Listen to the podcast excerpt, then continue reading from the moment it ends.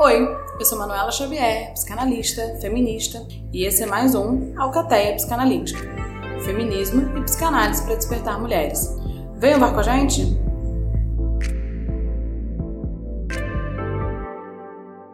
Ei, lobas! Voltamos! Oficialmente voltamos o podcast depois de um longo e tenebroso inverno e, fazendo referência ao inverno, ao tempo, aos ciclos, à frieza, a gente fala, agora nesse mês de novembro, sobre relacionamentos e ciclos.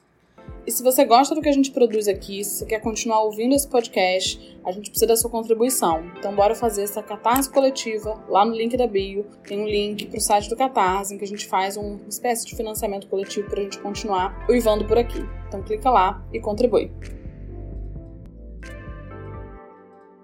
Esse mês de novembro é um mês que é muito importante para mim em muitos aspectos, porque foi em novembro que eu casei e em novembro que eu oficialmente me separei, mudei para minha casa e me livrei do embuste a quem eu chamava de ex. Portanto, eu acho que é importante a gente fazer agora nessa volta do podcast uma espécie de arqueologia das relações. Todo mundo sabe aqui eu falo muito lá no Instagram sobre as relações abusivas, sobre o que, é, como funciona a lógica da relação abusiva. Já falei da minha relação abusiva. E hoje, agora, com a volta do podcast, e nesse mês de novembro, a sombra do mês de novembro, eu acho que é importante a gente fazer, porque nada é mais poderoso que um relato e o relato tem força, tem importância e traz também marca dos ciclos para que a gente entenda a escritura da nossa história. Para que a gente entenda, a gente falou aí, a gente acabou de sair de um tempo do podcast em que a gente falou sobre romance e a gente falou sobre romance como uma, uma, uma certa, um certo modo de escrita de uma história. E hoje eu venho aqui para falar de dramas e do drama como a escrita de uma história e trazendo os relatos da relação, de relações, né? Os relatos de relações. E eu vou contar para vocês um monte de coisas, né? Assim, a ideia é fazer um pouco uma exegese aí das relações, as relações que eu vivi, que não são em nada diferentes das relações que vocês viveram, como uma aposta de que, em falando dos nossos relatos, em falando dos nossos testemunhos, que a gente consiga abrir os olhos de outras mulheres para que estejam atentas às suas repetições. E a gente fala muito sobre sair da relação abusiva, sobre se libertar das relações, sobre romper os ciclos, mas a gente precisa entender o que é que nos leva a entrar nesses ciclos. No primeiro mês do podcast, a gente falou tem um episódio, que é o episódio com a Babi, que a gente fala sobre o pós-relacionamento abusivo, sobre, relação, sobre relação abusiva, depois eu falo sobre o pós-relação abusiva, fazendo um link com o filme O Homem Invisível. E agora, nessa nova etapa, a ideia é a gente todas as fases. Portanto, teremos quatro episódios aí entre esse mês de novembro e o mês de dezembro. E agora, nesse mês, a gente dividiu em quatro episódios que têm os nomes das estações do ano. Então, esse primeiro a gente vai falar sobre o outono e sobre isso que cai, sobre isso que resseca, sobre isso que hiberna de alguma forma.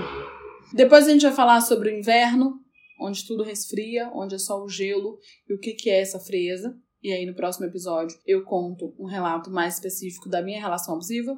No nosso terceiro episódio a gente vai falar sobre primavera, e aí que a gente vai falar se existe mesmo vida, qual a possibilidade de, uma, de, de viver depois de sair de uma relação abusiva? Será que existe um jardim a florescer? E por fim a gente falar do verão, que é onde o sol bate na pele, é onde a coisa ganha um outro fervor. Então, temos uma longa temporada. Vamos começar aqui com outono. Cada episódio desse podcast, dessa semana, vai ter uma música que vai embalar a história que a gente vai contar. Portanto, nesse episódio de outono, que é a minha paleta de cores da minha coloração pessoal, que é uma época do ano delícia, em que o tempo tá gostoso, em que tá tudo bom, eu conto a minha história de amor que muitas pessoas já conhecem e que eu acho que é importante pensar. É claro que todo o relato que eu vou falar aqui, gente, ele não tem necessariamente ou unicamente um cunho de relato pessoal. Tudo que a gente fala é político e eu acho que é importante que a gente não romantize histórias, mas que a gente possa coletivizar as histórias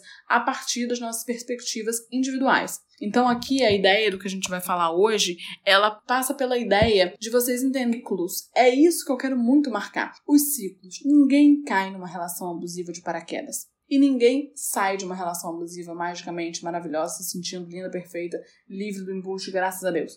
Não é. É um ciclo e a gente precisa entender como socialmente a gente é empurrada para dinâmicas abusivas, como que psicologicamente a gente cai em narrativas que nos empurram para dinâmicas abusivas, e eu quero muito falar sobre a importância de elaborar traumas. Então, nesse episódio, que eu tô chamando de outono, e que eu vou falar sobre as folhas que caem, e não é música da Sandy, vou falar um pouco sobre qual é a história que antecede uma história de horror.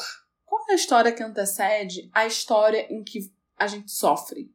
há uma razão, há um motivo, há alguma coisa de não elaborada. Então, eu já falei um pouco disso aqui numa outra no, no Instagram em algum momento sobre essa relação que eu vivi antes de me envolver nessa relação abusiva que eu vivi. Então, eu queria contar aqui para vocês, e como eu falei, todo o episódio desse podcast vai vir com uma música. E o que eu quero colocar aqui hoje para vocês é uma poesia seguida de uma música da Maria Bethânia, que vai ilustrar o que foi essa relação, o que eu vivi, como começou, como acabou e quais marcas deixou. E como a gente não pode colocar música aqui, porque senão a gente se fode nos direitos autorais, eu vou falar para vocês. Essa primeira música é uma música da Betânia, que tá lá no DVD Maricotinha. A música chama Seu Jeito de Amar, e antes da música, ela declama uma poesia. E eu acho que é importante aqui, para esse episódio, a gente trazer completo, porque tem referência. Então vamos lá. Aí vocês fingem que eu sou Betânia e que eu estou cantando para vocês. Chama Eu Quero Ser Possuída por Você. Eu quero ser possuída por você, pelo seu corpo, pela sua proteção, pelo seu sangue. Me ama. Eu quero que você me ame e fique eternamente me amando dentro de mim, com a sua carne e o seu amor. Eternamente, infinitamente dentro de mim, me envolvendo, me decifrando, me consumindo, me revelando. Como uma tarde dentro do elevador, no verão, voltando da praia, e você me abraçou e eu te abracei, e quanto mais eu me entregava, mais nascia o meu desejo, mais sobrava só o desejo, e mais eu te queria, sem palavras, sem pensamentos. A vida inteira resumida só no desejo, da tua boca dizendo o meu nome, da tua mão conduzindo a minha mão, do teu corpo revelando o meu corpo, como se o mundo fosse, pela primeira vez, você, meu ponto de referência nessa cidade. Vocês caçem lá a Betânia, porque a interpretação dela realmente é outra parada. E aí, a música, o babado da música. A música chama Seu Jeito de Amar. Ela diz: Não domino mais o meu coração, já não sou mais o dono de mim. Perto de você, tenho a sensação que estou preso e não quero fugir. Não posso conter a minha paixão quando sinto você me tocar. Não sei controlar minhas emoções. Eu adoro o seu jeito de amar. Eu gosto demais de tudo que você faz. Em tudo, eu sou seu fã. Eu gosto do seu jeito de sentir prazer. Eu gosto demais do modo que me seduz, do jeito que me possui. Por isso é que eu não posso viver sem você. Pois bem, com essa música lindíssima, começa a minha história. Eu era uma garota, uma menina, uma ninfeta. Eu tinha, sei lá, 19 anos, 20 anos, eu tava na faculdade. E não era a minha prioridade, nem meu desejo, me, me enfiar numa relação amorosa. Na real, eu achava tudo isso uma grande perda de tempo. E eu queria mais era me formar e viver meus rolês, ganhar meu dinheiro e acabar logo aquela faculdade.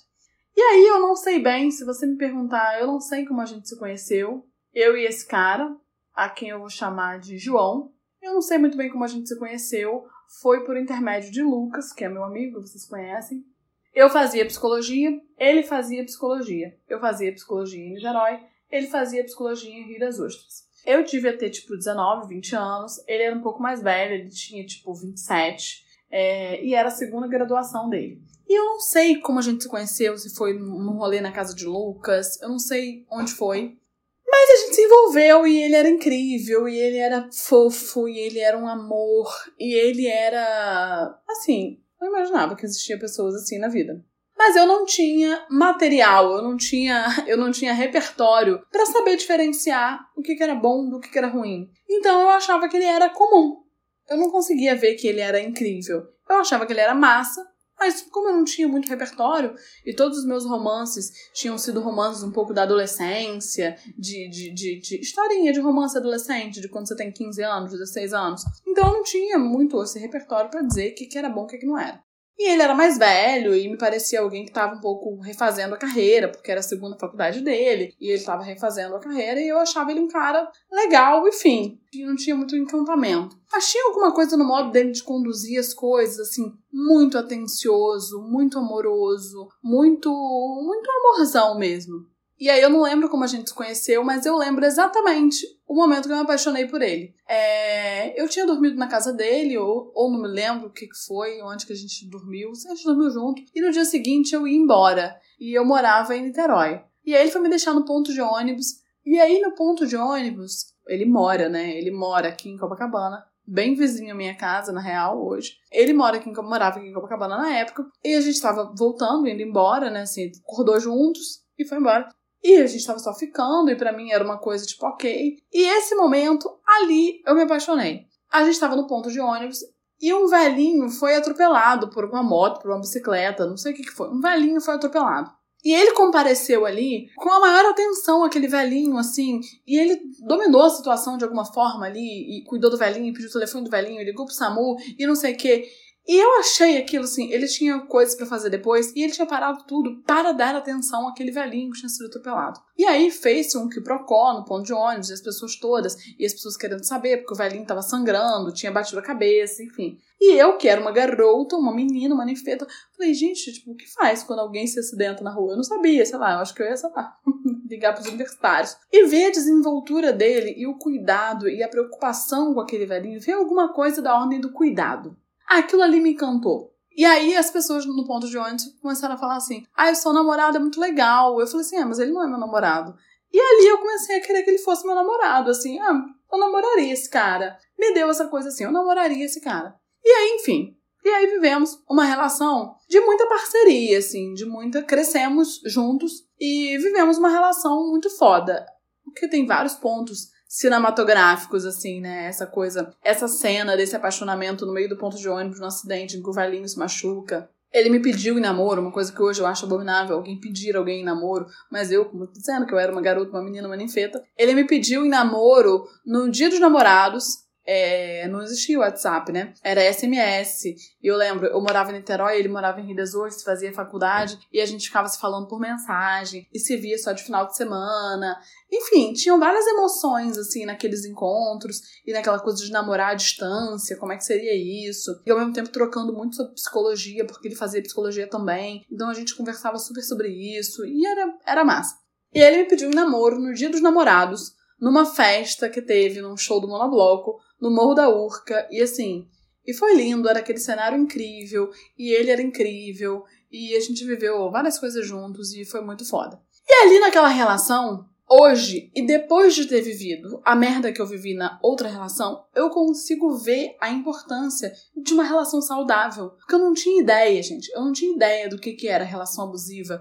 Eu não tinha ideia do que era violência psicológica. Eu não tinha ideia do que era feminismo. Eu não tinha ideia de muitas coisas. E eu vivia uma relação saudável, massa, de parceria, de cumplicidade, sem saber que aquilo era importante.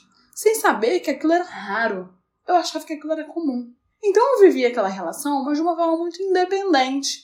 Eu não vivia dependente daquilo. A minha vida acontecia. Eu fazia minhas coisas, eu, eu vivia meus corre, eu, eu vivia a minha vida, independente de estar naquela relação ou não. É, aquela relação não era aquilo que me completava, eu não tinha essa referência. E aí, nessa, nessa, nessa relação, crescemos juntos. Ele sempre foi um amorzão. Eu lembro que eu fui fazer minha prova de mestrado na época.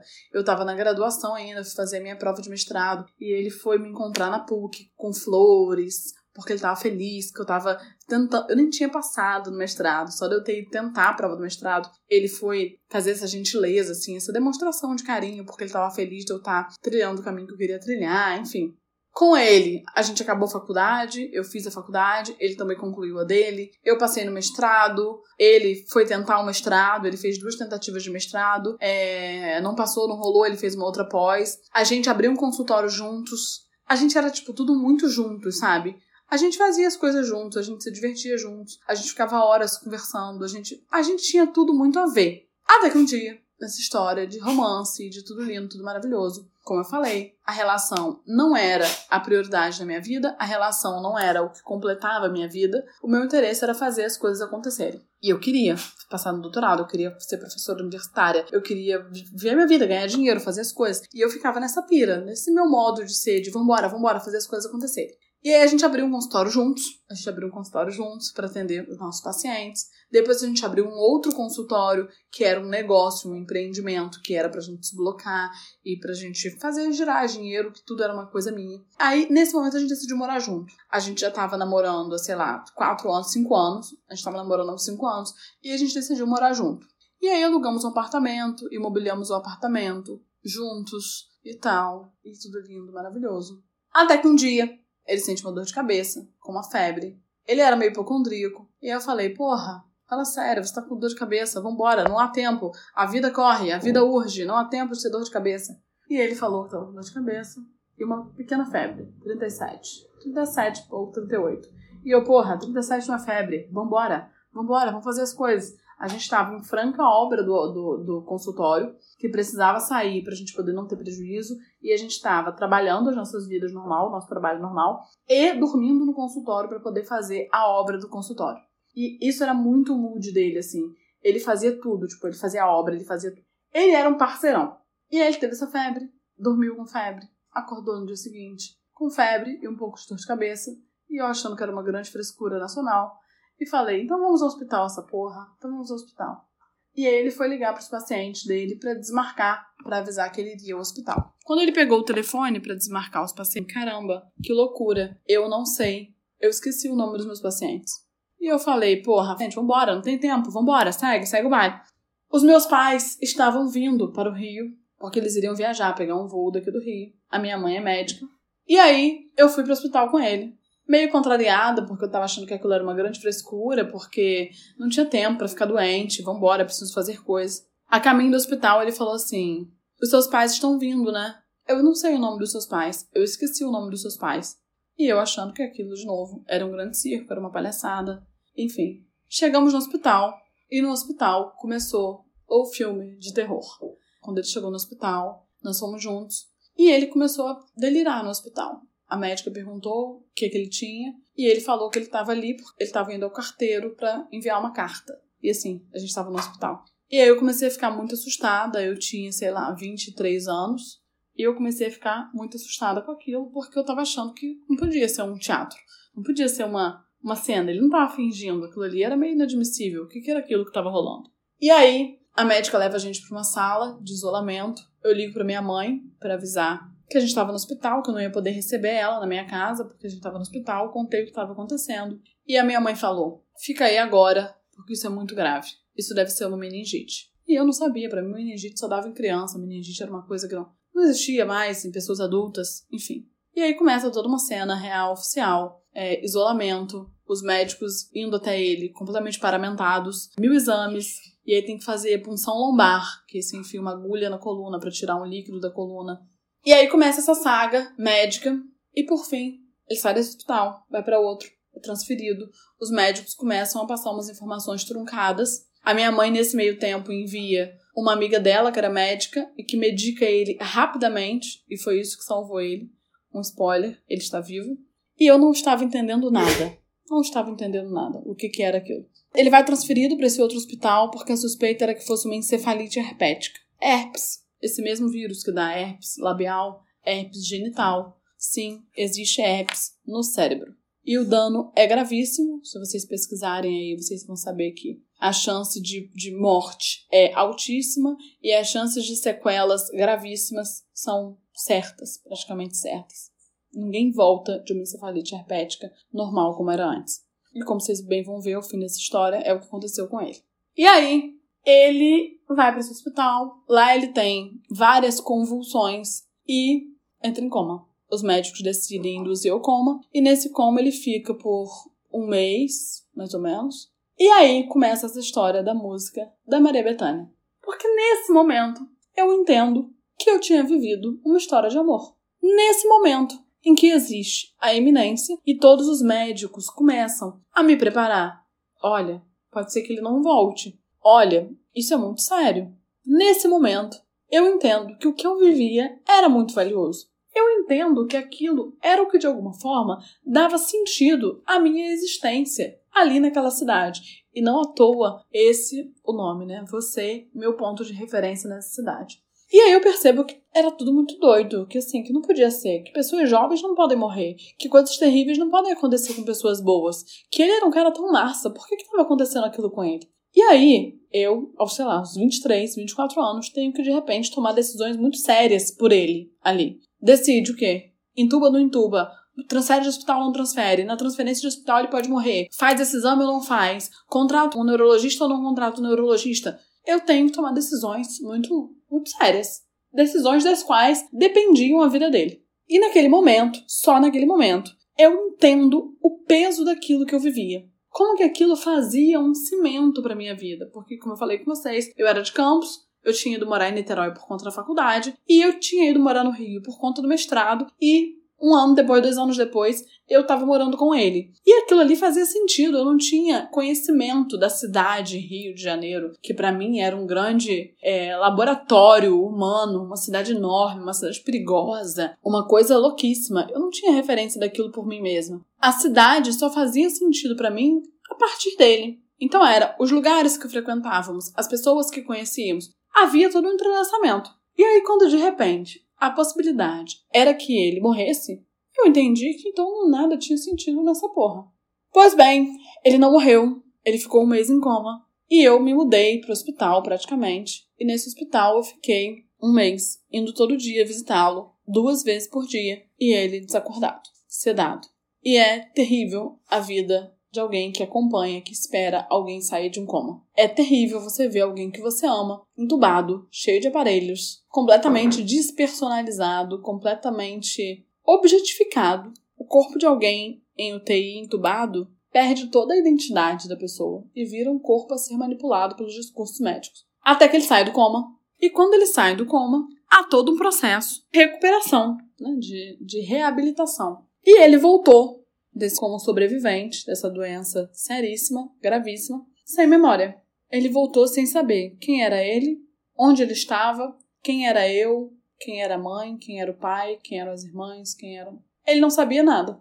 E aí, naquele momento, para mim, nada importava, né? O que importava é que ele estava vivo. O que importava é que eu finalmente tinha aprendido que a vida é muito louca, porque até então, naquele momento, eu tinha só 24 anos, 23 anos, sei lá. Mas para mim a vida era era era matemática. Para mim a vida era trabalhe, junte dinheiro, seja alguém na vida e é isso. Não tem tempo para romance, não tem tempo para amor, não tem tempo para as coisas acontecem, as coisas são legais ou as coisas não são, enfim. Não tinha muita importância muitas coisas para mim. E quando eu me vi na iminência de perdê-lo e que eu pude perceber o que, que era aquilo que a gente vivia, as coisas ganharam um outro, um outro tom. Porque eu percebi que não importava quanto dinheiro eu tivesse, nada poderia salvar ele. Não importava quantos títulos eu tivesse, nada poderia salvar ele.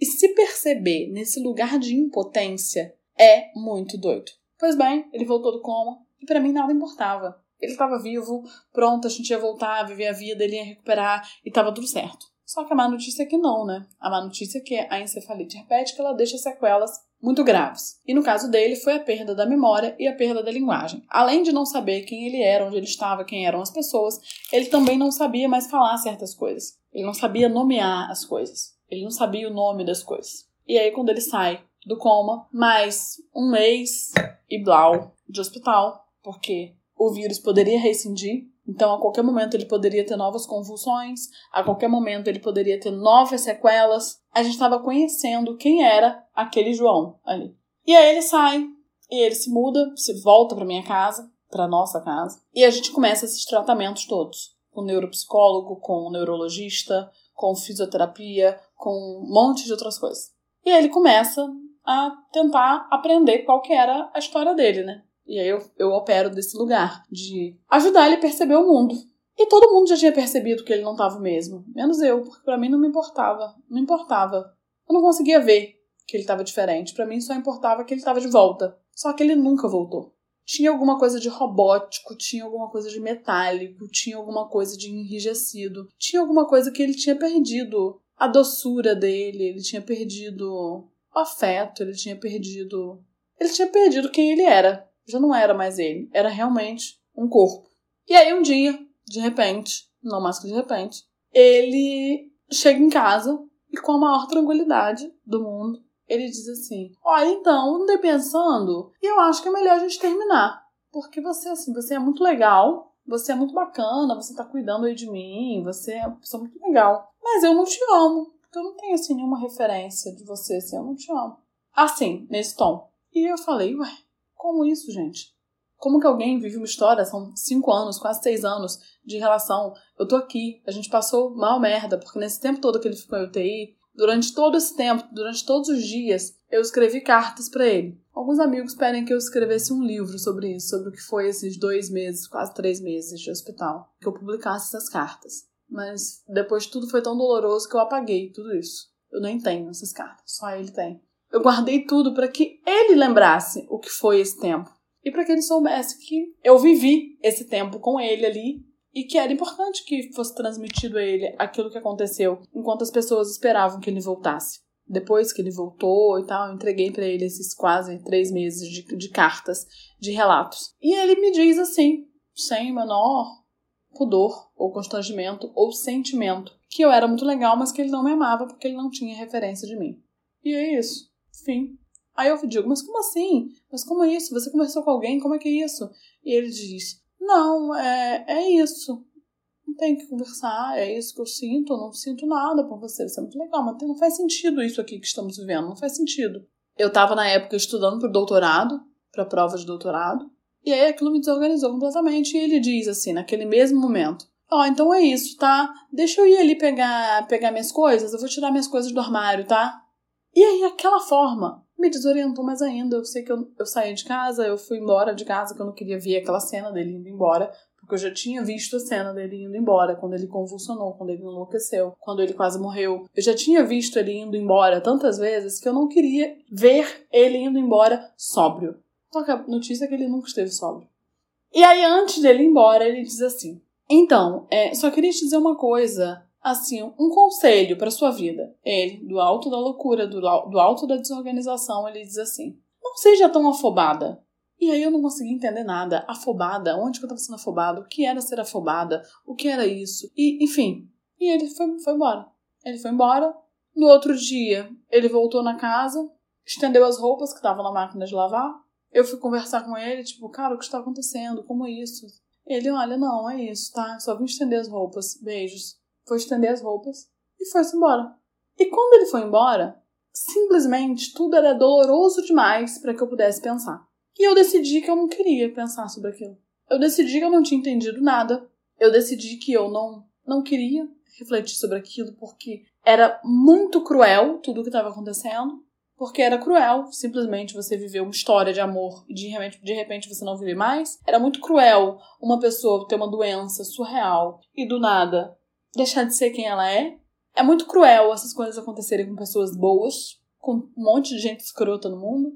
Era muito cruel que eu tivesse vivido tudo aquilo sem saber quão massa era aquilo que eu estava vivendo enquanto eu estava vivendo. Porque eu estava simplesmente muito preocupada demais em outras coisas. Em trabalhar, em me formar, em estudar, em fazer mestrado, em ganhar dinheiro. E eu, de alguma forma, vivi só parcialmente o que era a beleza daquela relação.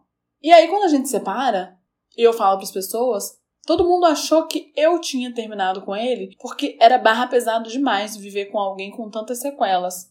Mas eu nunca percebi as sequelas. Eu nunca percebi que ele não era o mesmo. Porque para mim era mais importante o fato dele estar ali, mesmo que ele não fosse ele. E aí, algumas pessoas dizem que foi melhor, que foi assim, que era isso mesmo. E eu entendia que ninguém estava entendendo nada. Ou de alguma forma eu me sentia de alguma forma culpada por aquilo. Eu entendia que assim, que aquilo era culpa minha, devia ser culpa minha de alguma coisa. Devia ser culpa minha que, sei lá, realmente, será que eu enlouqueci ele? Será que eu sou uma pessoa difícil? Será que eu errei por não ter estado presente enquanto tudo estava acontecendo? Enquanto a gente vivia realmente uma história?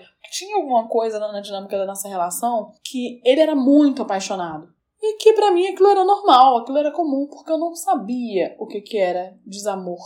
Eu não sabia o que, que era. Ele era a minha primeira relação duradoura. E quando a coisa acaba dessa forma traumática, que é isso, né? Assim, a gente teve que se encontrar depois, porque a gente dividiu o mesmo consultório e a gente teve que dividir o consultório, né? Assim, sair da sociedade. Era muito estranho olhar para a cara dele e não reconhecer ele. Olhar para a cara dele e simplesmente não ver ressonância. Sabe quando você olha para alguém, quando você olha para a cara de alguém que você viveu uma relação de amor e você tem vontade de abraçar, você tem vontade de ter um revival, você sucumbe de alguma forma às lembranças. Eu olhava para a cara dele e depois daquilo, que ele se apresentou como um estranho, eu só via um vazio. Eu só via um vazio, eu não, eu, eu não via. Então todo aquele amor que eu sentia, eu não tive onde jogar. Eu não tive como reverter aquele amor em ódio. Porque eu não podia odiar ele. Porque ele não era mais ele, ele simplesmente tinha deixado de existir. E aí eu tive que conviver com um luto de alguém que tinha morrido, mas que estava vivo. Eu tive que conviver minimamente uns meses ainda com ele, vendo a cara dele, o olho dele, os gestos dele, sem ter ele ali dentro, animando aquele corpo. E era uma situação tão estranha, era era, era uma frieza, era alguma coisa robótica, era, era muito estranho. E eu decidi que eu não iria pensar naquilo. Eu decidi que eu iria seguir a minha vida, que eu era nova e bonita, não precisava passar por isso, que eu não ia sofrer. E assim eu decidi. E fui viver a minha vida bonita e contente, e pegando geral, e vivendo a vida normalmente. E essa história a gente continua no episódio seguinte. O que eu quero deixar marcado a partir dessa história é que a gente precisa elaborar os nossos traumas. Foi a não elaboração desse trauma, dessa relação, foi a não elaboração dos gestos de amor dessa relação que estiveram na base da minha relação posterior, que foi uma relação abusiva. Sempre há um começo. Sempre há uma posição em que a gente se coloca, em que a gente está, em que a gente é colocada. Sempre há alguma vulnerabilidade psicológica que é explorada numa dinâmica abusiva. E a gente precisa identificar qual é a nossa. Não necessariamente a entrada dessa relação abusiva, a entrada de uma dinâmica de dor, ela é pela dor. Ela pode ser uma entrada por um amor não elaborado, como foi essa história que eu tô contando aqui. E a ideia de contar isso é para que vocês registrem. É que amor é memória. A gente tem uma tendência, pela dor e pelo insuportável da dor, de fazer de qualquer experiência esquecimento. De esquecer, recalcar, não lembrar, esquece, passa por cima, passa uma borracha. A gente precisa lembrar. A gente precisa lembrar o que nos dói e a gente precisa lembrar o que nos, o que nos alegra, aquilo que nos dá prazer, aquilo que faz a gente se sentir acolhida. Eu só pude viver, viver, de fato, essa história de amor. Eu só pude viver isso tudo que a Betânia fala aqui na música quando ele estava internado quando eu tive essa iminência de não ter mais ele ali. Porque enquanto eu vivia, eu achava que aquilo era é isso aí, né? Aquilo era normal, que aquilo não era, era grandes coisas. Isso não significa que a gente precisa romantizar o mínimo, mas que a gente precisa deixar claro para nós mesmas que nós merecemos o amor. Que o amor não é um acaso, não é qualquer coisa que se escorrega pelo chão. Que o amor é um acontecimento e que a gente precisa estar tá pronta quando ele chega. Eu não estive pronta quando ele chegou. As coisas ainda estavam no forno, a casa ainda estava no reboco. Eu ainda não estava pronta para receber o amor. Quando eu estive pronta, ele já tinha ido embora.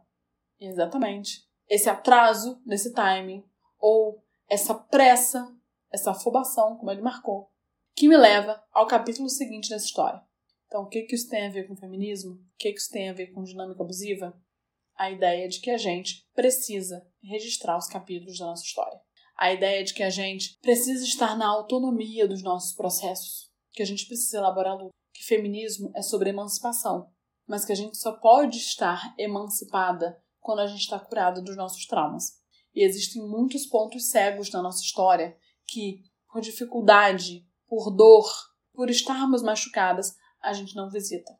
Então, hoje, nesse episódio de volta, eu compartilho essa história para que possa haver ressonâncias de vocês tanto de convocar vocês para o presente das histórias que vocês vivem, como para deixar vocês atentas aos sinais que estavam postos. Onde é que você estava? Ali, quando você foi amada. A gente consegue perceber onde é que estávamos enquanto estávamos desprezadas e onde é que estávamos enquanto estávamos sendo amadas. Será que a gente, mulher, que está tão treinada, tão socializada para sentir dor, para implorar por amor, Será que a gente está pronta para receber o amor? Ou será que a gente se sente sempre meio ainda em preparação, ainda em, em arrumação, ainda em iniciação. É preciso estar pronto, é preciso estar ali e é preciso elaborar. Então, nesse episódio, a gente fecha a temporada de outono, em que de repente as folhas secam, as folhas caem, não há beleza no esquecimento, há beleza na memória. E o outono é a memória de que houve vida. Semana que vem a gente volta para falar de inverno, que depois do outono, em que ainda assim há beleza nas folhas caindo, no inverno tudo é frio por aqui. Semana que vem a gente volta para falar desse cenário depois daquilo que não se registra. Até lá! E esse foi mais um episódio das Lobas Uivantes da Alcateia Psicanalítica. Daqui, seguimos ecoando nas redes. Segue lá. Se quiser apoiar a gente, o link está na descrição.